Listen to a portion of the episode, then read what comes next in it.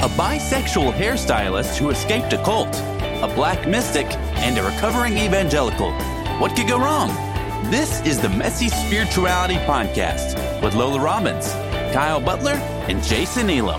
Welcome in, everybody. This is Jason Elam back for another episode of the Messy Spirituality Podcast. I'm here with my awesome co hosts. Introduce yourselves, guys. Hi, I'm Lola, your favorite Birmingham hooligan who loves the word fuck and is a mediocre crocheter. I'm really happy to be here. I'm really honored that you took time out to listen to our podcast. And I hope that you did something nice for yourself today. And I hope you were gentle with yourself today. And it's me, Kyle, your friendly neighborhood encourager. I just picked up that phrase the other day on a short little uh, inspirational video I did, and I think I'm going to keep it for a while. So it's me, Kyle, your friendly neighborhood encourager. I like that, Kyle. That that suits you very well. Thank you. Yeah, absolutely. All right. So a lot has happened since our most recent episode that released. And, um, gee, let's see. All right. So Donald Trump's house got raided by the FBI. Liz Cheney lost her congressional seat by losing the Republican primary in Wyoming. Um, the cops who killed Breonna Taylor were brought up on federal charges, one of them for lying on the no knock warrant that led to her death. Yay. Say her name. Say her name. Yes. That's right. That's, right. right. Okay. What about Donald Trump's house? I'm sorry. I was not in the loop for that. So explain that. Well, you know, being a resident former MAGA girl, you should know these things. um, yeah, exactly. Anymore. All right. So last week, uh, the FBI served a search warrant and had a subpoena to take a lot of documents from Mar-a-Lago, which is Donald Trump's uh, residence. It, it, was a hotel, but now it's listed as a residence because he lives there year round. I think you can still rent space at it for events and things like that. But anyway, the FBI showed up, found a lot of documents, presidential documents, classified documents, some top secret that were not supposed to be there um, that were supposed to have been turned over to the National Archives when he left the White House. And of course, you know, MAGA folks are very upset talking about, you know, this crosses all the lines and it's political persecution and the Biden administration wanting to hurt uh, Biden's potential political opponent in 2024 by bringing charges, possibly an indictment against Trump. And so, yeah, that's, that's what happened last week in Mar-a-Lago. Is it weird for you guys that that God or the universe or the cosmos actually loves Donald Trump? I do have to remind myself that a lot. Yeah. I have to remind myself of that all the time and that we're supposed to love um, child molesters, which is very difficult for me specifically. Right. Because really, you just want to hit them. Yeah. Really, I would just like to nail their dicks to like a rusty board and give them a dull spoon and say good luck and then set the place on fire. But I digress. Wow. Um, I digress. you know, I, I'm kind of wondering about this love thing. Now, I do, I do believe in the from, from the from the perspective and the point of view of all of humanity being one. I do believe that. I, I do believe we all came from the source of all things. We're part of that source. We're little fractals of that source. Or I guess another way to, to describe it, if a, if the source was a big rock and it exploded into numerous, unnumberable amount of little pebbles, we're all those little pebbles. And if that source would call back all these little pebbles, it would go right back to being that one source thing. So that's kind of how I see all of humanity in, in a nutshell. Now, uh, the love thing, I, I, you know, I, I definitely for a long time believe yes, love everyone like I love myself and love everyone unconditionally and things of that nature. But I, I started wondering if perhaps that's not possible to really sincerely give that kind of love to everybody, strangers, people we vehemently disagree with, people who are hurting other people, things of that nature. Is it really possible? Uh, well, maybe it is possible, but how doable is it to really give that kind of love to people in, that, in those categories? So maybe what the task is, is for us to simply not cause them any harm. Just, okay. You know do what? no harm, take no shit kind of yeah, mindset. yeah, kind of. You know what? I, I I don't really like you. This little fractal that you've turned into this this ideology that you hold, this this way you live your life, the the delusion you're under, whatever it is. I, I don't like any of that, and I'm not really going to be part of it. I'm not going to associate myself with you. I'm not going to wrap my arms around you and tell you that you're great and I love you with lip service. But if I see you, I'm not going to run you over with my car. you know, I'm not going to do that. But do we have an obligation to, I guess, love and encourage, especially like political figureheads? I mean, wh- I where does the I- obligation come in? Do we have that obligation at all? Yeah. I don't know. I don't think so. I mean, eh, again, if we came from our biblical backgrounds, then yeah, pray for those who have rule over you and all that jazz and da da da da. But I- you know, again, if I if I see, I want to be authentic to love. I want to I want to love people authentically. Like I want to be authentic to what I believe the ideal of love is. And I know for myself that probably the best way for me to do that with people that I don't know, with people that are strangers, with people that maybe I just vehemently disagree with them and, and they do terrible, horrible things.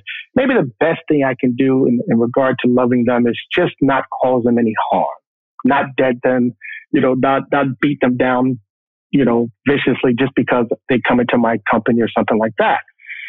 And then maybe I can authentically love those who I do know those that are family, those that are friends, those that are in my life, those that I choose to be in my life, and things of that nature. Maybe I can authentically love them and just not do any harm to the people I really don't know or perhaps really don't like, things of that nature. I don't know. It's kind of what I've been thinking about. Yeah, that's really interesting that you say that, Kyle, because I, I've almost got the opposite perspective. Mm-hmm. I think it's a lot easier for me to love people that, that I don't know. Uh, it's easier for me to love people who've never hurt me. That, that's why you loved me right off the bat, right? the people who have hurt me and, and deeply affected me, it might be best for me to just put some space between myself and them. And it may take years, but eventually I will heal and not have that festering wound of hatred towards them over time. But I'll tell you, I had the weirdest thing happen just last week at work. And I won't mention the name of the organization that I work for in this episode because I don't speak for that organization. I'm just sharing my experience. I was sitting and, and interviewing this new person who had come into our program. I work for a nonprofit and uh, we were getting to know each other. It's my job to help him find a job. He's coming out of incarceration. He's having a hard time getting his life going again. And um, we were talking, and I just love this kid. He just has the best attitude. He's so positive, uh, so enthusiastic about the future. And unfortunately, one of the things that I have to do uh, in my line of work is to ask about criminal history or legal history because I don't want to put them in front of an employer that cannot hire them based on their conviction record. I don't want to set them up for failure. And so when we got to that part of our conversation, this kid tells me that he's he's uh, charged with murder. I'm sorry, how old is this person? He's 19 years old. Oh my God. And he's charged with murder. And he tells the story, and it's just, you know, one of those things. Somebody's in the wrong place at the wrong time, and push came to shove, and shove came to shooting. And my heart broke for this kid. I, I want to see him thrive. I want to see him excel, but I'm sure that he is the villain in somebody's story. There's somebody out there that hates him with a passion for what he took from them with, you know, possibly with some good reasons. I don't know all the details, but because I know him, even though I know something that he did that he admits to doing that, you know, I certainly wouldn't have agreed with. I'm really very nonviolent in my own belief system, but I love this guy. But he didn't do anything to me. And so that's in my mind what made the difference, why it's so easy to love him was because he had not hurt me or anyone that I cared about. And so, I mean, I guess sometimes it's uh, easier to love people, at least in my experience, that are not the ones who wounded us. Lola, what do you think? I mean that that makes sense, I guess. I have an easier time forgiving people that personally have like fucked with me. So I think honestly, it comes a little bit easier for me to condemn a stranger versus somebody that I know because psychologically I can kind of track how they came to this decision to either hurt me or somebody else. Like if I know them personally, I just have an easier time forgiving them because I can track the motive and see where in their mind maybe they weren't the villain in the story. Not to say that they actually weren't, but I don't know. I, I that's that's where I think we part ways a little bit. Uh, I think it's it's a little bit easier for me when I know who it is. Awesome. Well, you know, we've got a variety of perspectives on the show, and that's what we like about it. That's the point. So that's the whole point. Absolutely.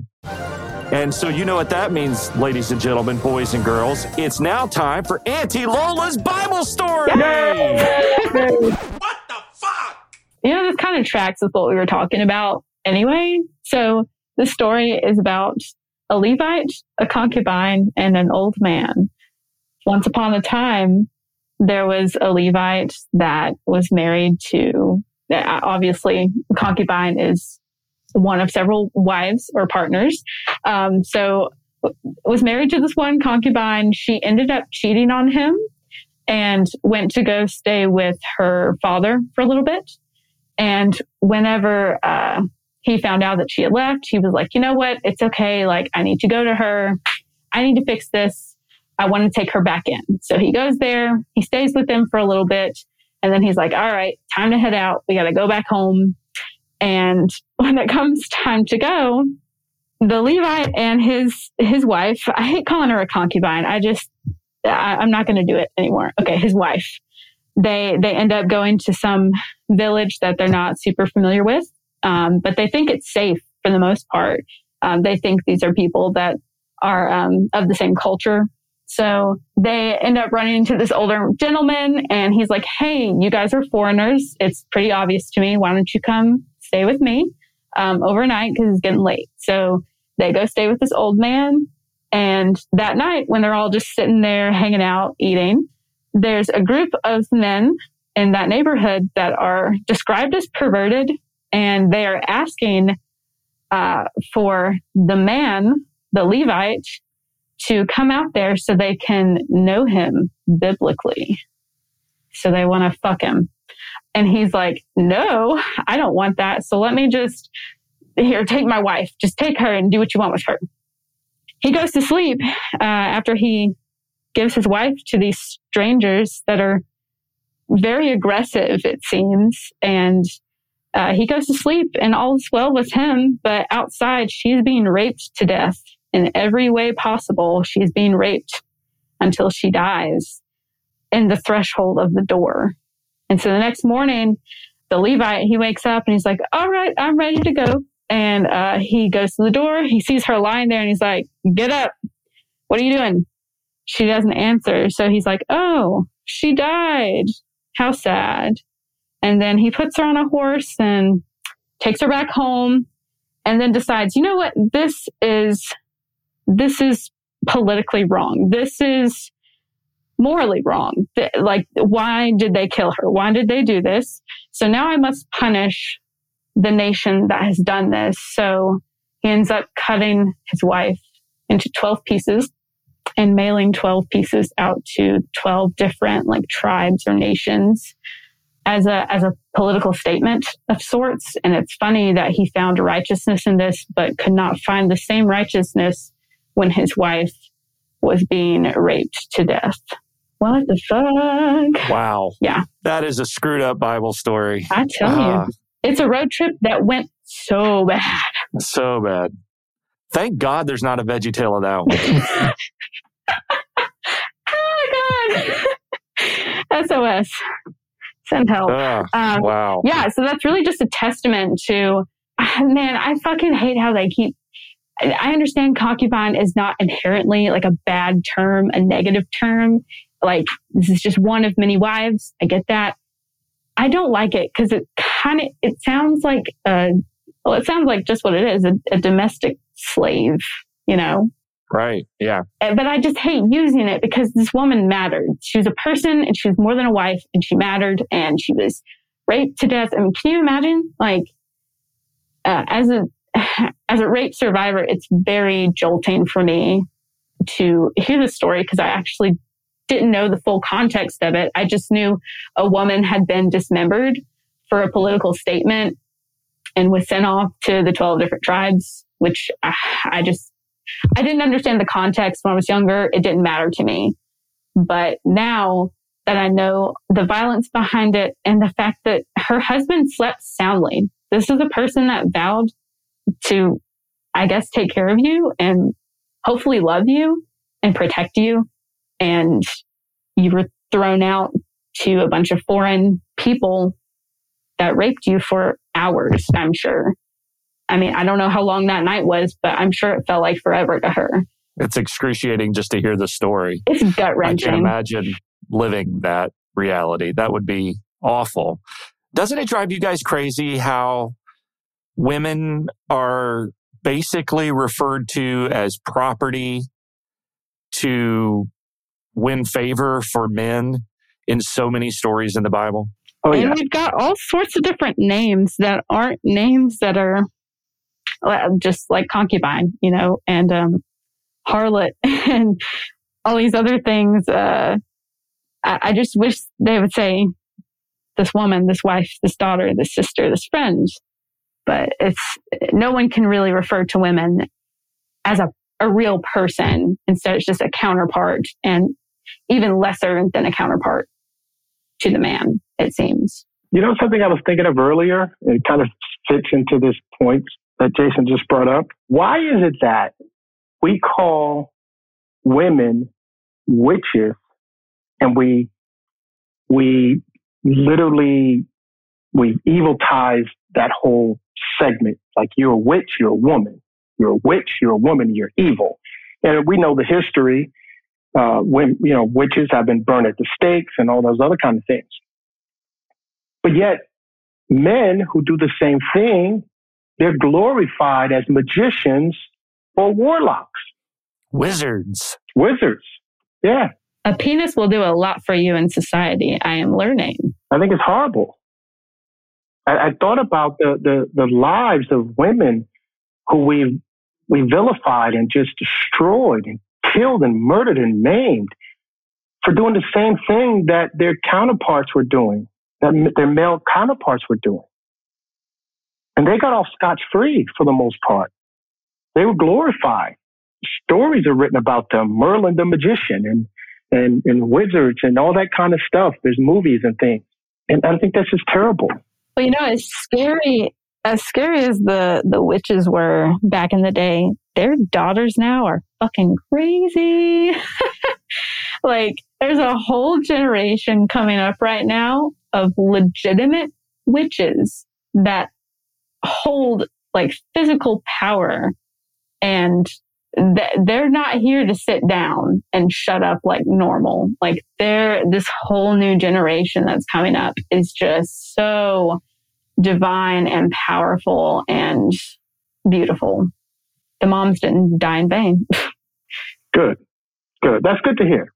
It's pretty incredible that we do seem to be living through a moment of the empowerment of women as a as a whole people group. I, I mean, love it's it. really really exciting to me. It is very exciting. I, I got we we live in Florida and we get the opportunity to vote two weeks before election day. You can go to early voting. And so my wife and I got to go yesterday and cast our votes in a primary for Florida's first woman governor. And nice. it's, it's almost to the point now that I'm just like, oh yeah, let's just, uh, I'm, I'm just going to vote for all the women. Nice. as, as you said, nice. Kyle, in our last episode, the only people who haven't had to go to the Supreme Court and beg for their rights at some point mm-hmm. were white men. Yeah. And white men have run the show for so long. Yeah. And look at the mess that we've made. Yeah. And, and, and I mean, I, it's almost a confession for me. Brandy and I were talking about this uh, here in our office the other day. How, you know, I found Hillary Clinton very unlikable mm-hmm. because she was uh, just just her style of speaking, her laughter, and and things of that nature. But it's such a double standard because, like you were just saying, Kyle, if you take that personality and the things I didn't like about her and put them on a white man, I probably would have voted for him. Yeah, yeah. It is such a double standard, and and we will take that that ambition and that drive and that charisma and put it on a man and call it anointing in the church.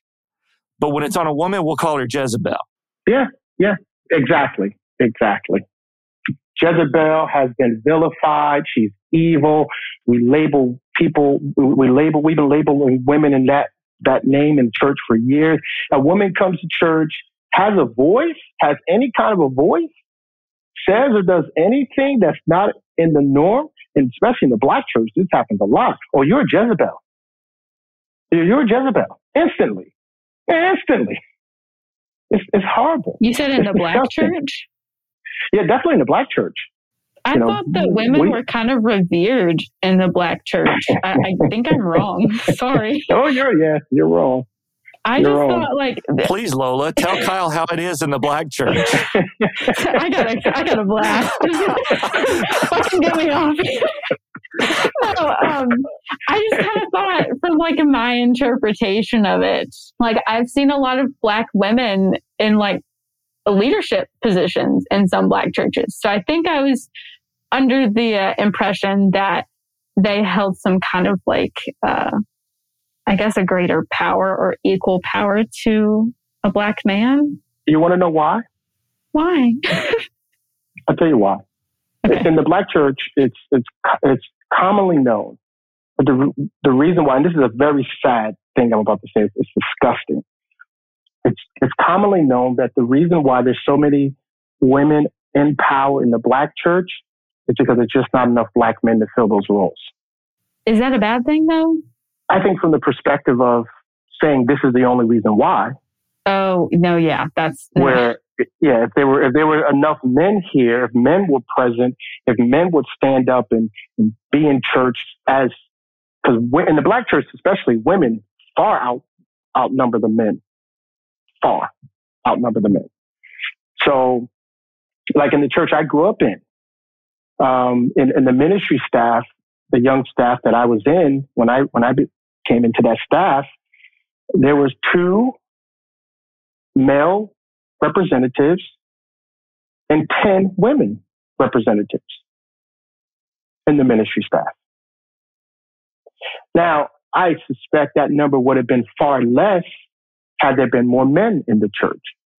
But the women in our church outnumber the men maybe 10 to 1, maybe 15 to 1.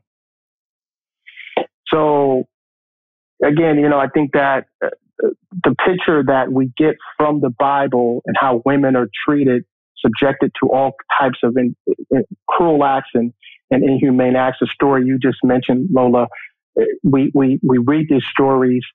It, it, it just continues to perpetuate this ideology and this, this viciousness and this nastiness that women are inferior. And it's just terrible and that we don't have control over our bodies. I mean, we're still dealing with that. I was going to ask about money in the black church. I don't know if that's relevant or if it's different in that circle, but were you guys wealthy?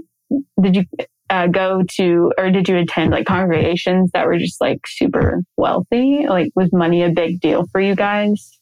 Just kind of switch gears a little bit. Well, most of the the churches that I'm familiar with were in the inner cities.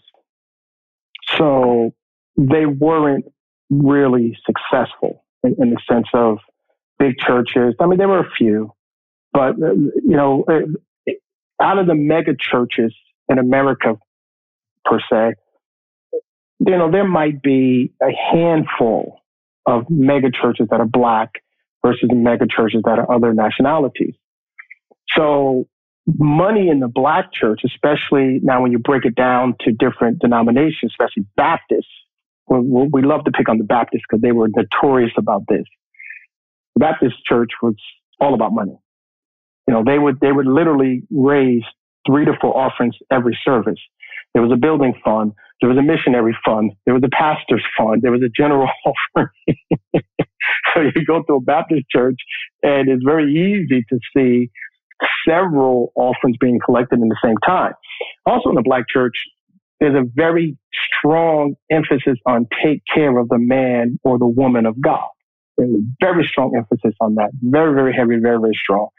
Whereas there would be a church, I know many churches like this with a handful of members, and I literally mean handful of members, and the pastor was they would they would literally pay for the pastor's mortgage. They they they buy him a car. I mean, they would break their backs with not only their own giving, but constantly putting on programs and bake sales and chicken sales and all types of things to continually support the pastor so that he or she can be full time in the ministry of a people of a church of about 30 people.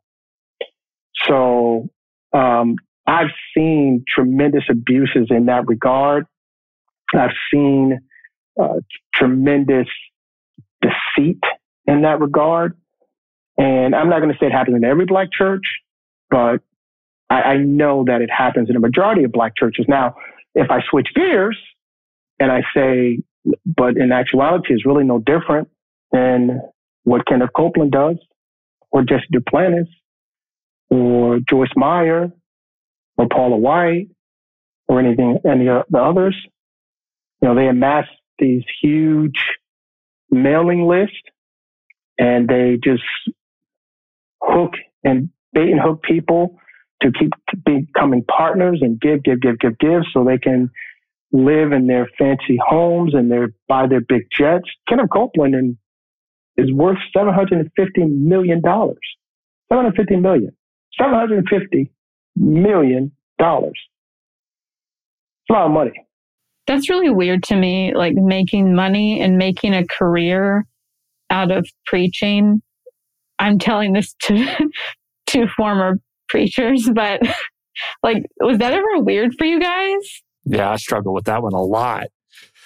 Kyle, I heard a, a story recently about a pastor who was robbed at gunpoint. Oh yeah. during yeah. the church service. I believe it's up near you, probably in New York somewhere. Yeah, New York. Yeah. Mm-hmm. And, and the pastor and his wife were robbed. Yeah. And the thief got out with like nine hundred thousand dollars in jewelry. What the hell kind of church was that, Kyle?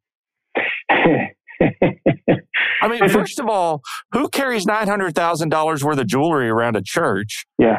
But what kind of pastor? Well, has nine hundred thousand dollars worth of jewelry. I can tell you this much. When I heard the story, I did a little research. It wasn't it wasn't a church of Bishop Jakes' size for sure. So it wasn't some mega church with thousands of members. The, when the when the camera panned the audience, it, it was fairly empty compared to the size. Again, and again, I don't know if this happens in every church, but I, I did attend a white church for a portion of my life when I lived in Virginia. I didn't see the strong emphasis on money as I did growing up in the black church and some of my experiences there. So I, I don't want to paint the black church to be some, you know, uh, a den of thieves necessarily, because I know this stuff happens in every church and there's charlatans all around. But there is the emphasis my my problem is, and I didn't do this because when I saw it, I realized early on I did not want to get rich on the backs of my people. We never grew enough to where the church can quote take care of me, provide a salary for me, things of that nature. So I was never going to put pressure on the people because I knew they were struggling. I knew they were already having a hard time making on their own. Now, yes, we did receive an offering because we had bills to pay, we had lights, you know, mortgage, we had our rents to pay, and our basic needs. But uh, I had made in my mind early, I was never going to try to get rich on the backs of the people. I was never going to put them in a position where they had to take care of me at their expense. So that's just how we did things in my church. But I'd seen a lot of that kind of stuff going on. So that church, that pastor got robbed. He didn't have a big church, but again, he, he he's he's very crafty at convincing people that he's the man of God. They use that story of Samuel, not Samuel, of Elijah. Go make a bread for me first and bring it to me first, and then go make one for you and your son. They use that ideology a lot. You take care of the man and woman of God first. Right. For many, for many churches, and this is not just black churches, but white churches, and I'm sure a lot of Hispanic churches as well, uh, multicultural churches that have this mindset that the pastor who is well provided for is like, we take care of our pastor, therefore God takes care of us. Right. It's, it's like a point of pride to the congregation. Yeah. Uh, for me, it was a struggle. Lola, you were asking about our experiences. Um, and you don't have to go into that if you don't feel comfortable. I, no, no, no. I, I generally served really small churches that did not, could not hardly afford to pay me much uh, at all, if anything. The one big exception to that, I was not the senior pastor. I was on staff as a staff pastor, but I, I had other responsibilities other than being the senior pastor. But it was a well established church, almost 100 years old, that had a, a, good budget and a good staff and a you know multi-million dollar building and all of that. But I'll tell you when I really started to feel bad. I was not extremely well paid there, but I was I, I received a better salary at that church than I ever had anywhere else.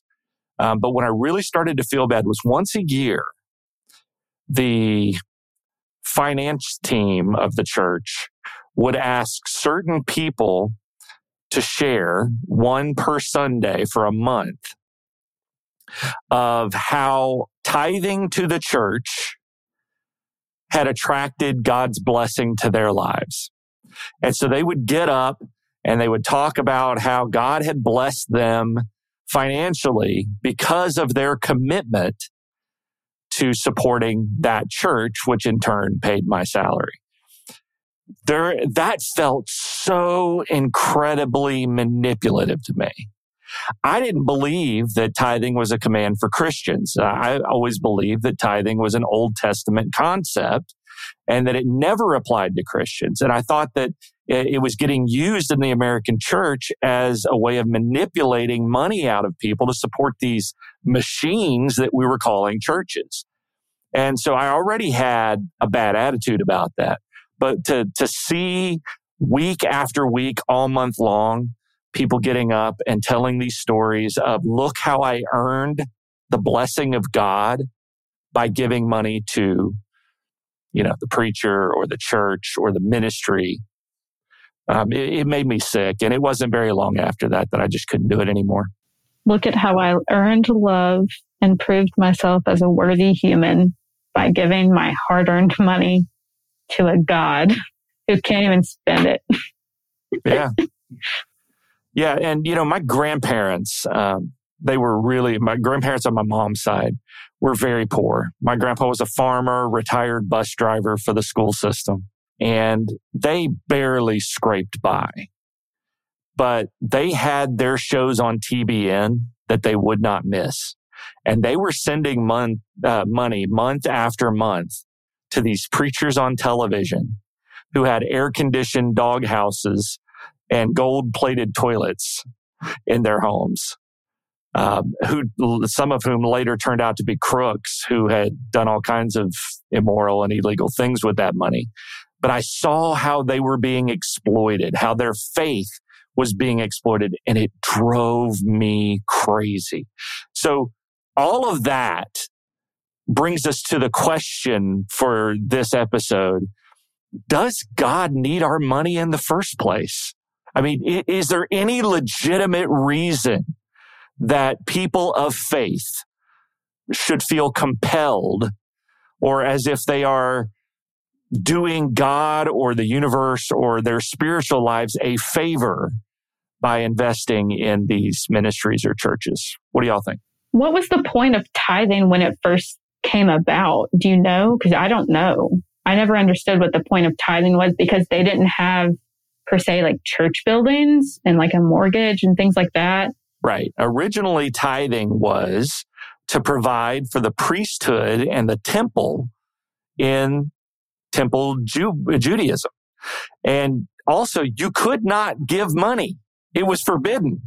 You gave a tenth of your livestock, a tenth of your land, your seed, the produce of the land, things of, the, of that nature. You would bring that to the temple to help provide for the priesthood. That was the system that they lived under, under that old covenant law, the 613. We call them the 10 commandments. There were 613 of them. And that's what, that's how tithing was implemented. Kyle, do you have any more insight on that? Yeah, that, that's basically how it was implemented, how it started. There's also a story in Exodus where supposedly Moses um, hears from God and says, "Okay, I need you to, I want you to build me a tabernacle here in the wilderness, so the people can have a place of worship." Da da da da da. And Moses comes down off of the mountain, says, "Hey, you know, God said that, you know, He He wants us to build a tabernacle out here. Uh, what do you have to offer?" And supposedly, as the story goes, people started bringing their gold and their silver. I mean, they were just so happy to give it all over to God. And a lot of preachers use that story to suggest that the gold and the silver and the goods that the Egyptians gave the Israelites to get out of Egypt, they gave that all back to God. So the, the implication is God blesses you with all this stuff and you give it back to God. So that was another reason how all of this giving to the church kind of formatted itself into modern modern way of thinking and believing. A lot of people go to that story as well. But um, should we give to a God? I mean, the, the, the ideal by itself is ludicrous. It's crazy. It, it, makes no sense whatsoever. And, and I'm on record for being a lot more critical of the whole institution now that I'm out of it and I can look back on it more objectively. You know, it, it's funny because we're taught to pray to God for provisions. So if, if you're in a church and you're struggling, you're having a hard time financially, you go to the, the leadership of the church, and most of the time, the, the, what they're going to tell you to do is, well, we're going to believe God with you for finances or, you know, provisions. We're going to, we're going to, we're going to pray and believe God for you. And they're going to say a prayer. And then, you know, you're going to walk away not getting anything. Not, they're not give you any money. Not going to help you really in most cases, but they're going to pray. So my question is, why in the hell are we praying to a God for provisions and this God won't even pay for his own stuff? God doesn't pay for his church buildings. God didn't pay for the electricity in the church. God didn't pay for mission calls and private jets and, and missionary work. God doesn't pay for that. God doesn't provide, hey, go over here, pastor, look under this rock and you'll find all the money you need to build that church. Hey, pastor, you need to get to Africa this month. Go over here look behind this tree, dig up this hole, dig here, and you'll find money to get to, Af- to Africa whatever. You know, that doesn't happen. So we're, we're convinced to, to, to, you know, we should pray to a God for provisions, but yet the same God doesn't take care of his own stuff. So it's all backwards. It's all crazy. It's all ludicrous. It's all just wacky. And I don't think we're thinking about it enough.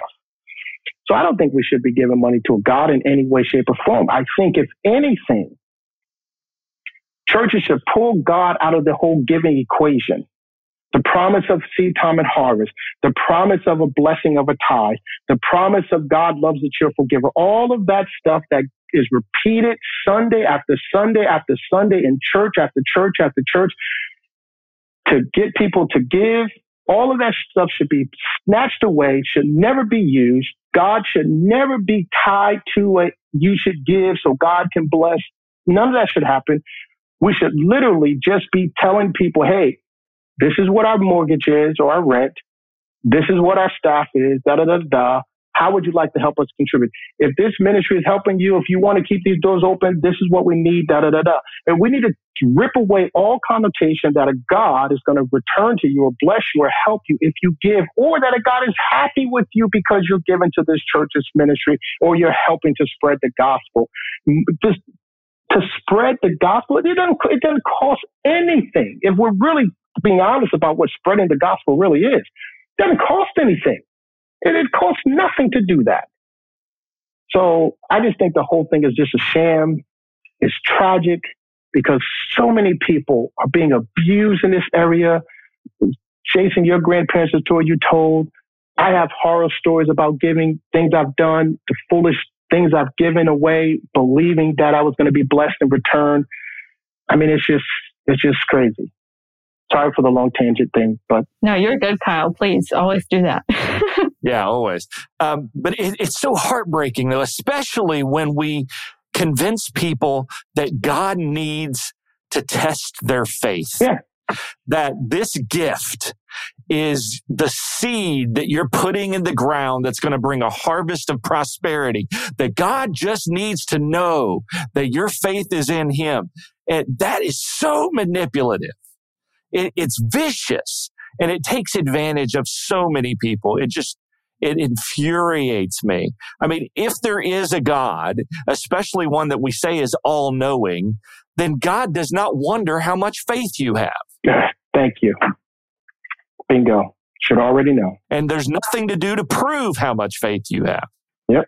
You guys kind of had a different experience with tithing, which I didn't really think was possible. Um, but the whole like you guys were taught like you give in order to like receive those heavenly blessings i was never told that at all what i understood tithing to be was you tithe so that we are able to um, reach more people with the message which i mean i guess is almost the same but I specifically remember this one time at, I'm sorry, I'm going to name drop Decatur Highway Church of Christ, Gardendale, Alabama.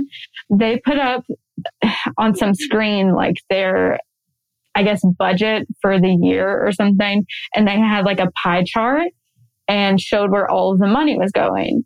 And I was under the impression a lot, really the majority of our money was going to either our missionaries or our like youth group um, activities, stuff for the teens to do, or like uh, the food pantry for the community, things of that nature. Just like more like communal type things um, that was useful for all people.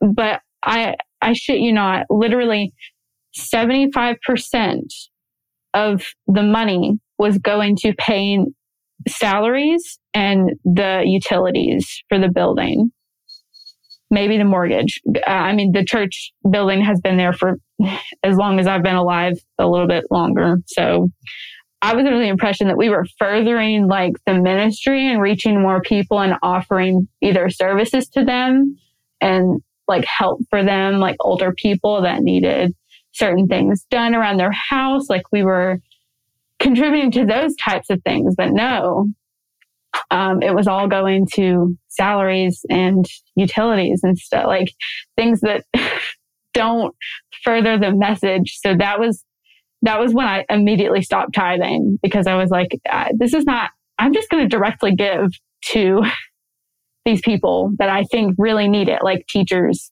that need stuff for their classrooms and uh, stuff like that. Families in the community that are struggling. So I never thought I'd receive a heavenly blessing necessarily, but I did think it would serve the community more if I tithed, and I was wrong. yeah, that's what's what was so attractive to me um, about house church, because in the house church model, shout out to Keith Giles for bringing this to the deconstruction folks. Keith Giles, the real OG. The real, the real OG. The real OG. That's right. So, in, under the house church model, you know, we the three of us our families, our friends, we can get together in a living room. Mm-hmm. We can talk about whatever's happening spiritually in our lives or whatever's happening, you know, that we're struggling with or that, or the successes that we're, de- that we're experiencing. We can talk about the good, the bad. We can talk about our friends who need help. We can, you know, pray, meditate, have a yoga class, whatever it is that we do to feel uh, more in tune with ourselves and the universe or God. And, and that if we did any kind of an offering like that, it would be something specific. I mean, all right, yeah, if I give money to a church, I'm going to pay that church's, uh, you know, help pay that church's overhead, which is that massive building and all the utilities, the salaries for the staff members, and then maybe 10 to 20% for missions or programs or things that actually impact the people of that community or beyond. From a house church, you don't have any of that overhead. Right. And so we could sit down and say, Hey, you know what? This person that I know, they're about to lose their house.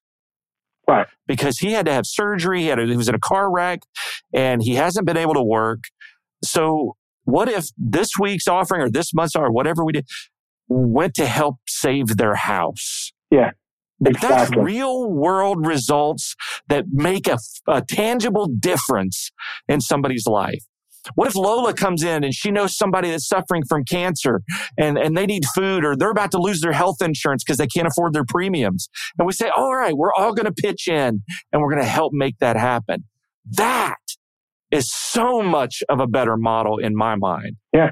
than the traditional church model. What do you guys think? Absolutely. There's a there when I was in Texas, there was a huge, huge seven day Adventist church being built, huge on the big corner. I mean, massive, probably upwards of 10 to 12 million dollars, I would assume. Now, that building, when completed, whenever they finished it, was only going to serve the members of, I'm sorry, the Latter day Saints. It was a Mormon church, not the Seventh day Adventist. It was only going to serve the people who are connected to that ministry, to that type of church. Wasn't going to serve the community. Because if you if you weren't a Mormon, you weren't going. So, so that I, started thinking, ten to twelve billion billion dollars things probably costing to be built. Like Jason's saying, what if they took that money, went out into the community, started knocking on doors, how can I be of service to you? Do you know how many families they would encounter who perhaps cars are broken down and can't get to work and they don't know how they're going to make it back and forth to work and take the kids to school or whatever, or how many people are probably cupboards are barely empty or about to lose their home or in some dire financial strait because of a medical situation. I mean, they would run into countless of real life issues. And if they were able to give the people what they needed out of that 10 to 12 million dollars to buy that new car or to buy their groceries for the next year or to pay that medical expense or to help save their home, how much more of an impact would that church have now been to the community? Do you know those people would never forget that? They would never forget that. It may actually bring people, quote, to God. It may actually get people to go to church. It may actually get people to be converted. It would change their lives. And none of that is coming from the 10 to 12 million dollars that church spent to build that big, massive, gaudy building. None of that. Absolutely. Feels like somewhere along the way we lost our way. We forgot in church what it's really about. Yeah. And people became a means to an end instead of why we're here. Uh, but even, it, you know, Lola, you mentioned that uh, in the church setting you were brought up in, uh, you weren't promised a bunch of spiritual rewards, which I think is great. They kind of followed more of the model that Kyle just suggested that we use, which is say, this is what it costs for this church to exist. Would you want to help us? It sounds like they did add some of the help us get the message out there, totally overlooking the fact that the message is bullshit. It was very much bring more people to church so we can get some more money so we can yeah. keep this nice big building. right. Yeah. And so it's exploitation, it's manipulation. And uh, I think the world would be better off without it. I, I, I, I try now, you know, I, I still love to go to a church service every once in a while. I haven't been since COVID started, but uh, there are things about uh, church services that feel comforting to me just because I've been in it so uh, my whole life. Um, and especially if I'm not leading it, it's, it can be comforting to me. Um, there's a little church, a little, um, United Church of Christ, very progressive. The pastor is um, a member of the LGBT plus community. She and her wife um, lead the church. The wife's the worship leader, and, and, and they're just they're wonderful people. I love this sweet little church. There's a, a woman who has lost both of her legs, I believe, in a car accident, who holds the communion elements. She'll sit in her wheelchair and hold them and offer them to anybody who wants to come and take communion at the end of the service. And it's just so beautiful and comforting to me. That does sound really sweet. yeah, a, a, little small expression of faith like that that is meant to encourage. There's never anything exploitive. I've never heard any kind of a manipulative, um, you know, you're robbing God if you don't give 10% to this church kind of thing. Never heard that yeah, there. Yeah. Um, so I can, I can go along with some of that, but I cannot find in my heart anywhere any justification for the mega church to exist. Yeah. I just can't. Millions and millions and millions of dollars wasted on building salaries. I mean, just the insurance costs yeah. of some of the monstrosities that we've built yeah. would end hunger in a small town. Yeah. Yeah. I mean, it's, it's nothing but a, a, a it's, it's nothing more than a than a building to ego. Nothing. I remember, and I'll tell on myself here. Now, again, we never reached any type of real success as far as numbers, growth, or anything like that. We were in it for a long time. We kept waiting for God to increase us, whatever.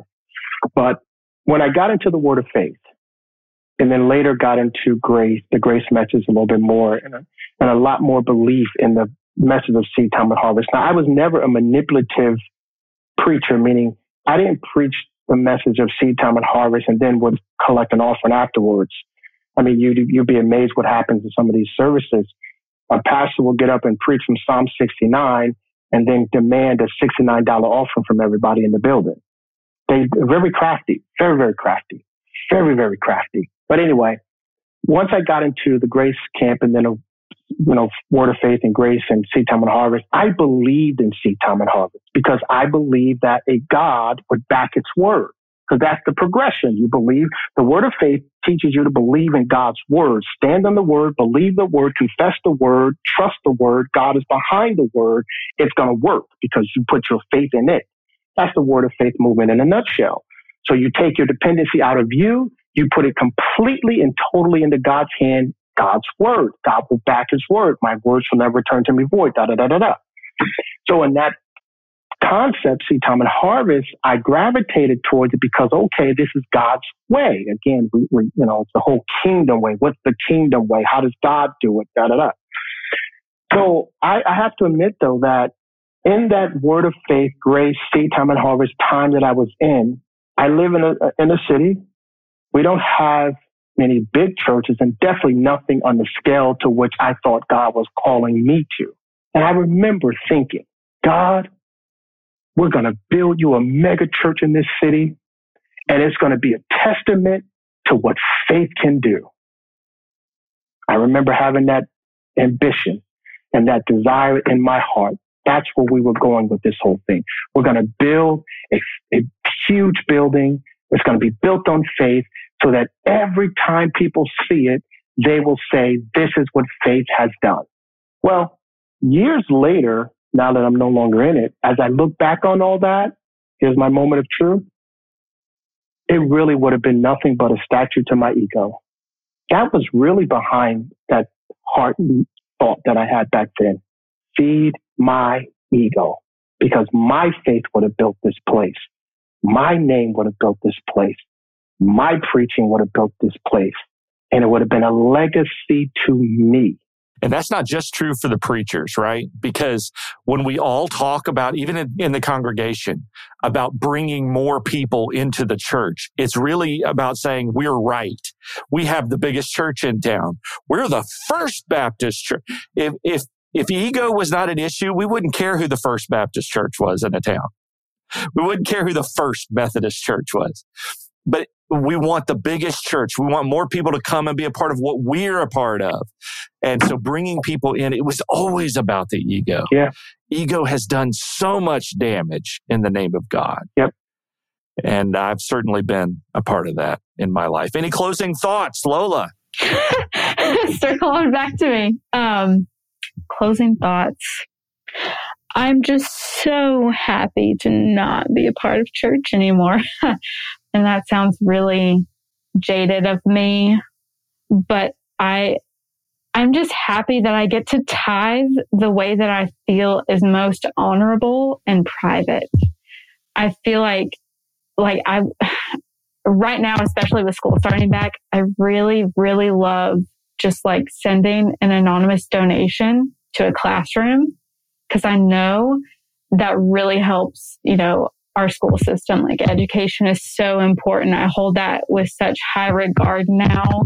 And, you know, I'm, I'm just really happy that I get to like just put in, put in a little bit of support, like do what I can. And I'm just really happy that I have the freedom to tithe in the way that I feel is, um, most loving, really, at the end of the day, um, and most impactful um, to the people in my community. So, um, t- tithe in the way that makes you happy. I love that. That's awesome. Kyle, how about you? Closing thought? Yeah, just listen. For those of you out there that are that are wondering if you want to give to a church, a ministry, I mean, by all means, do that if it's sincere. If any of it's pressure, if any of it's obligation, if any of it is because you think a God is going to return to you what you give. If you're in any kind of desperate financial situation and you think that if you make this sacrificial offering, God's going to help you, then I will, I will stand in front of you and say, don't do it. Don't do it. It's not going to happen. So if you are going to do it and you want to just do it sincerely because it's in your heart and you like doing it and it doesn't cost you anything, it's, it's, it's, you're going to give nothing that you can, you know, that you can afford to lose, then by all means do that. But if you need it, if it's going to hurt you, your first obligation is to you and your family, not to a God, not to a church. Amen. And as somebody who still believes in a God and somebody who still considers himself a Christian, if you're if you're listening and you've been manipulated like that, uh, I just want to say out loud, maybe this first time you've heard it. It's okay to take care of your family first. It's okay to pay your bills before you write your tithe check. It's okay to help your kids and people you love. It's okay to buy groceries for that neighbor who lost their job instead of writing that check to the church. So uh, I love what's been presented in this episode by these two co-hosts. Do it from your heart. The kingdom of God flows through relationships. If you know somebody with a need and you have the means to do something about that need, awesome. If you don't, then that's okay too. And so just open your heart to the world around you and do what you can, but don't feel guilty about anything that you can't. Uh, it's been a lot of fun hanging out with Kyle and Lola again. And friends, we love having you with us for each episode of the Messy Spirituality Podcast. We'll be back again in two weeks. We've got some exciting announcements about the podcast coming over the next few weeks. Um, and also, there'll be a book that I'll be talking to you about here uh, in the next episode or two. So please um, Find us on social media. You'll see links to each of the hosts' social media in the show notes. Uh, you can also find a link to our Patreon page. It's patreon.com slash messy spirituality media. We are still sitting at a whopping zero patrons. And so I want to say this since we've been talking about giving in this episode. you do not have to give us anything. We're going to continue to do the best podcast that we can, whether you give or not. But if you want to help us do it, we do have some expenses. We've got hosting fees. We have the best sound engineer in the world, the podcast doctor himself, Eric Howell, who does not work cheap. Actually, he does. That's why we can afford him. But we do, um, have some expenses to keep the podcast going. And so, but we're willing to do stuff for you in exchange for your support. And so each of the hosts has committed to do a video once a month specifically for our patrons and also just to try to jumpstart our patronage a little bit. I was a part of a book launch last year, a book called Before You Lose Your Mind, Deconstructing Bad Theology in the Church. It was compiled and edited by Keith Giles, who also wrote a couple of chapters. It's got chapters from me, Brandon Andrus, Michelle Collins, Derek Day, Matt Distefano, Brandon Dragon, Maria Francesca French, Mark Karris, Matthew Korpman, Josh Rogie, Dr. Reverend Dr. Katie Valentine, and Skeeter Wilson. Now, here's what I'm going to do. I've got 10 copies of this book sitting in a box in my closet. And so for the first 10 people who sign up to become patrons of any amount for the podcast, uh, on our Patreon page, I'm going to send you a paperback copy of this book just as a thank you. And again, you'll get some exclusive online content as well. Thank you all so much for listening. Thanks for being a part of this family. I hope to see you over on the Messy Conversations group on Facebook where this conversation continues. Thanks for listening. Thank you, guys. Bye. Bye. Love you guys. Bye.